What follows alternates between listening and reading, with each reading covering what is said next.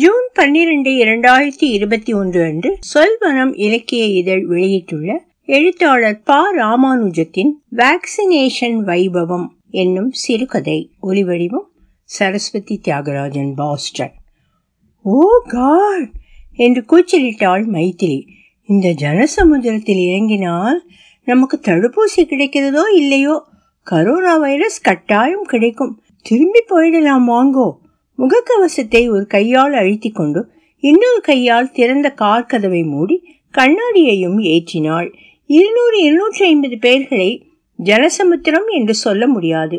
ஆனால் அந்த குறுகிய சந்தில் குடிசைகளுக்கு நடுவில் ஒரு தீப்பெட்டி மேல் இன்னொன்றை வைத்தது போல இரண்டு அடுக்குகளாக கட்டிப்ப கட்டப்பட்டிருந்த அந்த ஆரம்ப சுகாதார பராமரிப்பு மையத்தின் முன் முட்டி மோதி முன்னுக்கு சென்றும் பின்னுக்கு தள்ளப்பட்டும் தடுமாறிய மக்கள் கூட்டம் கடல் அலைகளின் எழுச்சியையும் பின் அடைவையும் ஞாபகப்படுத்தாமல் இல்லை. நாங்கள் இருவரும் மூத்த குடிமக்கள் என்று சொல்லப்படுபவர்கள். எனக்கு எழுபது வயது மைத்திலிக்கு அறுபத்தி ஏழு ஐம்பத்தைந்து நாட்களுக்கு முன் கோவிட் தடுப்பூசி முதல் தவணையை போட்டுக்கொண்டோம் கோவிஷீல்டு என்ற பெயருடன் அந்த தடுப்பு மருந்தை ஒரு தனியார் மருத்துவமனையில் நாங்கள் போட்டுக்கொண்ட போது எங்களுடன் வயதானவர்கள் பத்து பனிரெண்டு பேர்களுக்கு மேல் இல்லை. அப்போது இருபத்தெட்டாம் நாள் இரண்டாவது தவணை போட வேண்டும் என்று சொன்னார்கள். இருபத்தைந்து நாட்கள் கழித்து இரண்டாவது தவணைக்கு பதிவு செய்வதற்காக அரசாங்கம் நிறுவியிருந்த கோவின் வலைத்தளத்திற்கு சென்றேன். எந்த தனியார் மருத்துவமனையிலும் தடுப்பூசி இருப்பதாக கோவின் காட்டவில்லை. பல தனியார் மருத்துவமனை டாக்டர்கள் எனக்கு மிகவும் தெரிந்தவர்கள் சிலர் என் பழைய மாணவர்கள். அவர்களை தொலைபேசியில் தொடர்பு கொண்டேன். தடுப்பு மருந்து பற்றாக்குறை காரணமாக தனியார் மருத்துவமனையில் தடுப்பூசி இல்லை என்றார்கள். அரசாங்க மருத்துவமனைகளில் தடுப்பூசி இருந்தது. ஆனால் அந்த கூட்டத்தில் போய் எப்படி நிற்பது? அங்கு சமூக இடைவெளி என்பது எப்படி சாத்தியம்? அங்கு போகாதீர்கள் என்று எச்சரித்தார் ஒரு மருத்துவ நண்பர். படுக்கைகள் காலி இல்லாமல் நடைபாதைகளிலெல்லாம் நோயாளிகளை வைத்து சிகிச்சை அளிக்கிறார்கள் அதையெல்லாம் தாண்டியல்லவா உள்ளே போக வேண்டும்? என்ன செய்வது என்று கையை பிசைந்து கொண்டிருக்கும் போது ஒரு அறிவிப்பு வந்தது. கோவிஷீல்டு இரண்டாவது தவணையை எட்டு வாரங்கள் முடிவதற்கு முன் போட்டுக்கொண்டால் போதும் என்று அரசாங்கம் அறிவித்தது. நாங்கள் நிம்மதி பெருமூச்சு விட்டோம். இன்னும் கிட்டத்தட்ட ஒரு மாதம் இருக்கிறது. அதற்குள் தனியார் மருத்துவமனைகளுக்கு தடுப்பு மருந்து வராமலா போக போகிறது? ஆனால் ஐம்பது நாட்கள் கழித்தும் கோவிஷீல்டு வரவில்லை. ஒவ்வொரு வாரமும் நான் கோவினில் செய்த பதிவு அந்த வார இறுதிக்குள் ரத்து செய்யப்பட்டது. ஐம்பத்தி ஆறு நாட்கள் கடந்தன. அன்று ஞாயிற்றுக்கிழமை மல்லிகார்ஜுனரா ஃபோன் போன் பண்ணினான். மல்லி என் பழைய மாணவன் கல்லூரியை விட்டு சென்று முப்பது ஆண்டுகள் ஆன பின்பும் என்னுடன் தொடர்பில் இருப்பவன். முனிசிபல் கார்ப்பரேஷனில் சீனியர் சூப்பரிண்டென்டிங் என்ஜினியராக இருக்கிறான். நமஸ்காரம் சார் பாகுன்னாரா என்று ஆரம்பித்தான். இந்த ஒரு வருட காலத்தில் யார் பேசினாலும் முதலில் வருவது கரோனா பற்றிய சம்பிரதாய விசாரணையும் அறிவுரையும் தான். இங்கிலீஷிலும் தெலுங்கிலும் இந்த சம்பிரதாயங்களை முடித்துவிட்டு மல்லி கேட்டான். சார் தடுப்பூசி போட்டுக்கொண்டீர்களா சொன்னேன். தன்னிடம் ஏன் முதலிலேயே சொல்லவில்லை? என்று தெலுங்கு கலந்த ఇంగ్లీషిల్ చెల్లమాక కోపితుకుండాన్ டோன் வழி சார். నేను அரேஞ்ச் செய்தானோ நான் ஏற்பாடு செய்கிறேன். நாளைக்கு உங்களுக்கு தடுப்பூசி இரண்டாவது டோஸ் எங்கே? ஒரு ஆரம்ப சுகாதார பராமரிப்பு மையத்தில். பிரைமரி ஹெல்த் சென்டரிலா ஓ நோ. நான் குரலை உயர்த்தி தீர்மானமாக சொன்னேன். நான் கவர்மெண்ட் ஹாஸ்பிட்டலுக்கு போக மாட்டேன். நான் மீது நம்பகம் லேதா சார் என்று மறுபடியும் கோபித்து கொண்டான். நான் ஏற்பாடு செய்யற பிஹெச்சியில நாலஞ்சு பேர் கூட இருக்க மாட்டாங்க. ஏன் தெரியுமா? ரெண்டு வாரமா கவர்மெண்ட் ஆஸ்பத்திரிகளில் கூட தடுப்பு மருந்து கிடையாது. நேற்று காலையில் மச்சிலிப்பட்டணத்துக்கு ஒரு பெரிய கன்சைன்மெண்ட் வந்தது. இன்னைக்கு அதை விநியோகம் பண்ணுவாங்க. ஆனால் இந்த விஷயம் ஜனங்களுக்கு தெரிய ரெண்டு மூணு நாள் ஆகும். அது மட்டும் இல்லை சார் அங்கே நீங்கள் காத்திருக்க வேண்டிய அவசியம் இல்லை. ரெண்டு நிமிஷத்திலே மொத்தம் முடிஞ்சிடும். அதுக்குண்டான ஏற்பாடு நான் செய்யறேன். நான் அரை மனதுடன் ஒப்புக்கொண்டேன். நானே நேரில் வந்து அழைத்துச் செல்வேன் சார். ஆனால் நாளைக்கு முனிசிபல் கமிஷனருடன் பவானிபுரம் போகணும். என் ஒர்க்ஸ் இன்ஸ்பெக்டர் ஒருத்தனை அனுப்புகிறேன். யங் ஃபெலோ கெட்டிக்காரன். அவன் பத்து மணிக்கு என் காரில் வந்து உங்களை அழைத்துச் செல்வான். அதெல்லாம் வேண்டாம். மல்லி இடத்தை சொல்லு. நாங்கள் போய்க்கிறோம். நீதான் மெடிக்கல் ஆஃபீஸரிடம் பேசி ஏற்பாடு செய்ய போகிறாயே. அவன் மறுபடியும் கோபித்து கொண்டான். இப்படி இங்கிலீஷிலும் தெலுங்கிலும் அடிக்கடி கோபித்து கொள்பவனுடன் என்ன செய்வது? அதில்ல మళ్ళీ என்று ఆరంభితేన్ మీరేమి మాట్లాడకూడదు మాస్టారు రేపు ఇస్మాయిల్ వస్తాడు తీసుకెళ్తాడు అందే நீங்க ஒன்றும் பேசக்கூடாது சார் நாளைக்கு இஸ்மாயில் வாரான் கூட்டிட்டு போறான் அவ்வளவுதான் கோவில் ஷெட்யூல் செய்ய வேண்டாமா அதெல்லாம் நான் பார்த்துக்கிறேன் சார் ஆதார் நம்பர்களை மட்டும் வாட்ஸ்அப் பண்ணுங்க மறுநாள் திங்கட்கிழமை இஸ்மாயில் என்பவன் சரியாக பத்து மணிக்கு வந்துவிட்டான் மைக்கேல் மதன காமராஜன் படத்தில் வரும் பீம்பாய் தேவர் மகன் கமலஹாசனுடைய முறுக்கு மீசையுடன் வந்தால் எப்படி இருக்கும்? அப்படி இருந்தான். முகவாய்க்கட்டையின் மேல் பச்சை கலரில் தளர்ந்து தொங்கிய ஒரு மாஸ்க் அணிந்திருந்தான். அதற்கு மேலும் முறுக்கு மீசைக்கு கீழும் உள்ள பாகம் நிறுத்தாமல் பேசிக்கொண்டே வந்தது. இஸ்மாயில் அதை தூக்கி விட்டுக்கோப்பா என்றாள் மைத்திரி சார் இறக்க சொன்னாரே மேடம். தூக்கி விட்டு ஏசியை போடவா? ஐயோ கார் கண்ணாடிகள் இல்லேப்பா உன் மாஸ்க். மேலே இழுத்து விட்டு முகத்தை நல்லா கவர் பண்ணிக்கோ. மேடம் பயப்படுறாங்க சார். எனக்கு ஒன்றும் இல்லை. மேடம் எந்த வைரஸும் எங்கிட்ட வர முடியாது. சொல்லிவிட்டு முன் சீட்டிலிருந்து திரும்பி மைத்திரியை பார்த்து இடி இடி என்று சிரித்தான். பிறகு மாஸ்கை மேலே இழுத்து விட்டான் அது பாதி வாயை கூட மூட முடியாத கஞ்சத்தரமான மாஸ்க். அந்த வாயும் எந்த கவசத்தாலும் மூட முடியாத வாய். ஒரு டபுள் லேயர் காட்டன் மாஸ்க் மீது த்ரீ பிளை சர்ஜிக்கல் மாஸ்க்கும் அதன் மீது பிளாஸ்டிக் ஷீல்டும் போட்டுக்கொண்டிருந்தாலும் மைத்திலியின் உடல் பயத்தால் நடுங்கியது. நான் அவள் கையை பிடித்து கொண்டேன். கார் ரிங் ரோட் ஃப்ளைஓவர் மேல் ஏறி பெஞ்ச் சர்க்கிளில் யூ டர்ன் போட்டு பந்தர் ரோடில் நுழைந்தது. தெலுங்கு கலந்த இங்கிலீஷில் விடாமல் பேசிக்கொண்டே காரை மான்ஃபோர்ட் ஸ்கூல் சாலையில் திருப்பினான் இஸ்மாயில். கார் பள்ளிக்கூட சாலையை கடந்து ஒரு கூரை வைந்த ஜெப வீட்டை தாண்டி குறுகலான சந்து ஒன்றுக்குள் நுழைந்தது. இரண்டு புறமும் குடிசை வீடுகள். நாற்பத்தி ஐந்து வருடங்களில் நான் பார்த்திராத இடம் இது. ஒரு டீ கடை அருகில் வந்ததும் கார் மேலே போக முடியாதபடி சாலையில் மக்கள் கூட்டம். வந்துவிட்டோம் சார் என்று வலது பக்கத்து திருப்பத்தில் பரிதாபகரமாக இருந்த ஒரு சிறிய செவ்வக வடிவ ரெண்டடுக்கு கட்டிடத்தை காண்பித்தான் இஸ்மாயில். கட்டடத்தின் மேலும் கீழும் சுற்றியும் மக்கள் திரள். அதை பார்த்துத்தான் மைத்திரி அலறினாள். இஸ்மாயிலை காரை விட்டு இறங்க வேண்டாம் என்று சொன்னேன். எங்களுக்கு வேக்சினேஷன் வேண்டாம். வீட்டுக்கு போயிடலாம். சார் நான் கார்ப்பரேஷன் அதிகாரி. ரெண்டு நிமிஷம் வெயிட் பண்ணுங்க. என்ன நடக்குதுன்னு பாருங்க. இஸ்மாயில் காரில் இருந்து வீராவேசத்துடன் இறங்கினான். அவன் மாஸ்கும் முகவாய்க்கட்டைக்கு கீழே இறங்கி தொங்கியது. அவன் எதிரில் ஜனசமுத்திரம் பேரிரைச்சலுடன் மோதிக்கொண்டிருந்த அலைகளின் பின்னால் நின்று இரண்டு கைகளையும் உயர தூக்கி எனக்கு புரியாத தெலுங்கில் என்னமோ சொல்லி கத்தினான்.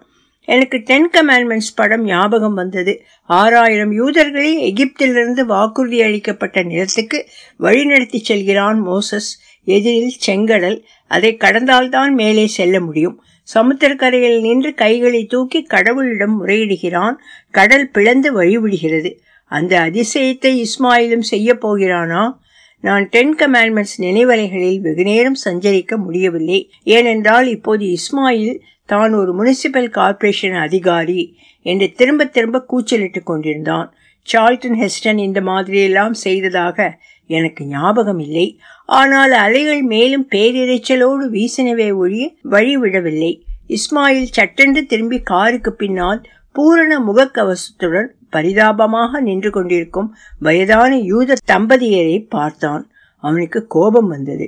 கோபத்துடன் சேர்ந்து ஞானமும் வந்தது என்று நினைக்கிறேன். இது செங்கடல் அல்ல இந்திய சாகரம். இங்கு மோச சுத்தி வேலைக்கு ஆகாது. விருமாண்டி வழிதான் சரி என்று எண்ணி இருக்கக்கூடும் ஆர்ப்பரிக்கும் அவ்வலை கடலுக்குள் வீரன் விருமாண்டியின் ஆவேசத்துடன் குதித்தான். அவன் புஜபலத்துக்கு ஈடு கொடுக்க முடியாமல் அலைகள் தத்தளித்தன. முரட்டுத்தனமாக முன்னேறி ஆஸ்பத்திரி கட்டிடத்தில் நுழைந்து மளமளவென்று குரங்கு மாதிரி குதித்தும் தொத்தியும் தாவியும் ஆடியேறி அங்கிருந்து ஒரு வினாடி நின்று குனிந்து ஒரு விருமாண்டி பார்வை பார்த்து எங்கள் பிரமிப்பு நீங்கும் முன்பே சடக்கென எங்கோ நுழைந்து மறைந்து விட்டான். இப்போது மைத்திரி கேட்டாள் வேக்சினேஷன் யாருக்கு? என்னது? இல்ல தடுப்பூசி நமக்கா? இல்லை இஸ்மாயிலுக்கா? நான் பதில் சொல்லவில்லை. என் கைபேசியை எடுத்து மல்லிகார்ஜுனராவை கூப்பிட்டு விஷயத்தை சொன்னேன். சோ இந்த கூட்டத்தில் எங்களால் நுழைய முடியாது மல்லி. இஸ்மாயில் கீழே வந்ததும் நாங்கள் வீட்டுக்கு திரும்புகிறோம் சாரி சார் நான் நாலஞ்சு பேருக்கு மேலே எதிர்பார்க்கல. திடீர்னு நாற்பத்தஞ்சு வயசுக்கு மேலே இருக்கவங்க எல்லாம் தடுப்பூசி போட்டுக்கலாம்னு சொல்லிட்டாங்க இல்லையா? அதனால்தான் இந்த ரஷ் நான் மெடிக்கல் ஆஃபீஸர்கிட்ட பேசிட்டு அஞ்சு நிமிஷத்தில் கால் பண்ணுறேன் சார் அஞ்சே நிமிஷம் வெயிட் பண்ணுங்க. ஐந்து நிமிடம் கழித்து மைத்திலியின் கைபேசி டுங் என்றது. எடுத்து பார்த்துவிட்டு இது என்ன கூத்து? என்றாள். என்ன ஆச்சு? நீங்களே பாருங்கோ. கோவின் வலைத்தளத்திலிருந்து வந்திருந்த குறுஞ்செய்தி அது. அன்புள்ள மைத்திரி நீங்கள் கோவிஷீல்டு தடுப்பூசி இரண்டாம் அளவை வெற்றிகரமாக போட்டுக்கொண்டு விட்டீர்கள். தடுப்பூசி சான்றிதழை இப்போது தரவிறக்கம் செய்து கொள்ளலாம். இப்போது என்னுடைய போனும் ஒலித்தது. எடுத்து பார்த்தேன். அன்புள்ள Krishnan what the hell does this mean என்றேன் திகைப்புடன். நமக்கு வேக்சினேஷன் ஆகிவிட்டது என்று அர்த்தம். ஆஸ்பத்திரிக்குள் போகாமலேயா? யார் கண்டது? நம் சார்பாக இஸ்மாயிலே போட்டு கொண்டு விட்டானோ என்னமோ? இருவரும் சிரித்தோம். அது கொஞ்சம் ஆறுதலாக இருந்தது. ஆனால் சீரியஸ் நோட் இது ஒரு பெரிய பிரச்சனையையும் ஏற்படுத்தி இருக்கிறது மைத்திலி அரசாங்க பதிவுகள் படி நம்ம ரெண்டு பேருக்கும் வேக்சினேஷன் ஆயிடுத்து இனிமே நாம வேற எந்த மருத்துவமனைக்கும் தடுப்பூசிக்கு போக முடியாது. இதற்குள் இஸ்மாயில் வந்து சேர்ந்தான். வாட்ஸ் திஸ் என்று கோபத்துடன் அவனிடம் குறுஞ்செய்தியை காண்பித்தேன். பல்லை இழித்தான். வாங்க சார் வேக்சினேஷனுக்கு போகலாம். ஃபார்மாலிட்டிஸ் எல்லாம் முடிஞ்சு போச்சு. உங்களுக்காக காத்துட்டு இருக்காங்க. இந்த கூட்டத்தை தாண்டி எப்படி போவது? என் குரல் எனக்கே பலவீனமாக ஒலித்தது. நான் எதற்கு இருக்கேன் சார்? என் பின்னாலேயே வாங்க. அலைகள் சீற்றத்துடன் வந்து மோதிய வண்ணம் இருந்தன. இஸ்மாயில் அவற்றை பிளந்து கொண்டு உள்ளே சென்றான். நாங்கள் பின்தொடர முயற்சி செய்தோம். ஆனால் அலைகள் பேரிரைச்சலுடன் அவன் பின்னால் மூடிக்கொண்டன. இப்போது எங்களுக்கு பின்னால் ஆவேசமாக ஒரு பெரிய அலை அடித்தது. அதன் தள்ளலில் எந்தவித பிரயத்தனமும் இல்லாமல் நாங்கள் மேலே போய்க் கொண்டிருந்தோம். விழுந்து வாரி கடைசியில் நிலைத்து நின்றபோது ஒரு பழைய வீட்டு மாடியில் சிவப்பு ஆக்சைட் பூசிய தரையுடன் கூடிய குறுகிய ஆளோடியில் இருப்பதாக உணர்ந்தேன். அதை தாண்டி இஸ்மாயிலை பின்தொடர்ந்து ஒரு சிறிய இருண்ட கூடத்தில் நுழைந்து வலது பக்க வளைவில் திரும்பி நின்றபோது ஒற்றை ஜன்னலுடன் கூடிய ஒரு ரேழியில் இருந்தேன். மூச்சு வாங்கியது உடல் வியர்த்து கொட்டியது தொண்டை வறண்டது. அந்த மங்கலான வெளிச்சத்தில் என்ன நடக்கிறது? மைத்திரி கூட இருக்கிறாளா? என்று புரிந்து கொள்வதற்குள் இடது கையில் சுருக் என்று ஊசி குத்தியது. பஞ்சை வைத்து அழுத்தி அந்த இளம்பெண் முகக்கவசத்துடன் சிரித்தபோது கடல் கடந்து மலையேறி பிராணாவஸ்தைப்பட்டு அந்த ரேழிக்குள் வந்து விழுந்த அனுபவம் அவ்வளவு கஷ்டமானதாக தெரியவில்லை. இப்போது என்னால் எல்லாவற்றையும் பார்க்க முடிந்தது. இருட்டுக்கு கண்கள் பழக்கப்பட்டு விட்டன. மைத்திரி பஞ்சை அழுத்தி கொண்டு அறையின் இன்னொரு மூலையில் நின்று கொண்டிருந்தாள். அவளுக்கு பக்கத்தில் ஒரு நடுத்தர வயது நர்ஸ் எனக்கெதிரில் சுவரில் கனகதுர்கா அம்மாவாரு மற்றும் அலர்மேல் மங்கை உரைமார்புடன் திருவேங்கடத்தான் வடகிழக்கு மூலை அல்லவா? ஒரு காலத்தில் பூஜை அறையாக இருந்திருக்க வேண்டும். இந்த பக்கம் திரும்புங்க சார் என்றான் இஸ்மாயில் இந்த சின்ன வீட்டில் எவ்வளவு அறைகள் பார் மைத்திலி. வெளியிலேருந்து பார்க்கும்போது தீப்பெட்டி மாதிரி இருந்தது. என்ன சாமர்த்தியமாக கட்டப்பட்ட வீடு. பாரம்பரியமான கட்டமைப்பு. யாரோ பரோபகாரி நன்கொடையாக கொடுத்திருக்கிறார் என்று சொல்லிக்கொண்டே இஸ்மாயிலை பின்தொடர்ந்து முற்றத்தில் இறங்கினேன். முற்றம் வெளிச்சமாக இருந்தது. அதை தாண்டி வெளியே செல்ல முயற்சித்த போது இன்னொரு பெண் எனக்கு தடுப்பூசி போட வந்தாள். ஒரு கையை அழுத்துமா போரும் என்று சொல்லி அவளுக்கு நன்றி தெரிவித்தேன். அவளும் சிரித்தாள். என்ன உபச்சரிப்பு பாத்தியா மைத்திலி? எத்தனை ஊசி வேணும்னாலும் போடுவா. எல்லாம் இஸ்மாயில் என்றேன்.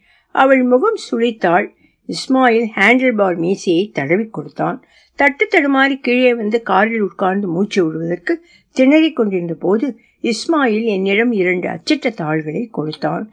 கெட்டிக்காரன் எங்கள் தடுப்பூசி சான்றிதழ்களை பதிவிறக்கம் செய்து அச்சிட்டு கொண்டு வந்து விட்டான். தாளின் அடிப்பகுதியில் பிரதமர் மோடி இருந்தார். நீண்ட வெண்தாடியுடன் டென் கமாண்ட்மெண்ட்ஸ் மோசஸ் மாதிரியே இருந்தார். என்னை பார்த்து சிரித்தார். இப்போது ஐபோன் ஒலித்தது எடுத்து காதில் வைத்தேன். என் நண்பன் ராமசர்மா ஆயுஷ் மருத்துவமனையில் இருதய நோய் நிபுணன் எங்கள் குடும்ப நண்பன். கிருஷ்ணா என்ன பண்ணிட்டு இருக்க டென் கமாண்ட்மெண்ட்ஸ் விருமாண்டி ரெண்டையும் பார்த்துட்டு இருக்கேன் முடிய போகுது அடி சக்கை. ஒரே சமயத்தில் ரெண்டு படமா?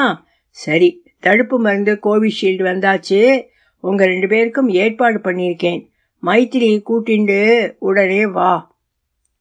ஒலி வடிவம் சரஸ்வதி தியாகராஜன் பாஸ்டன்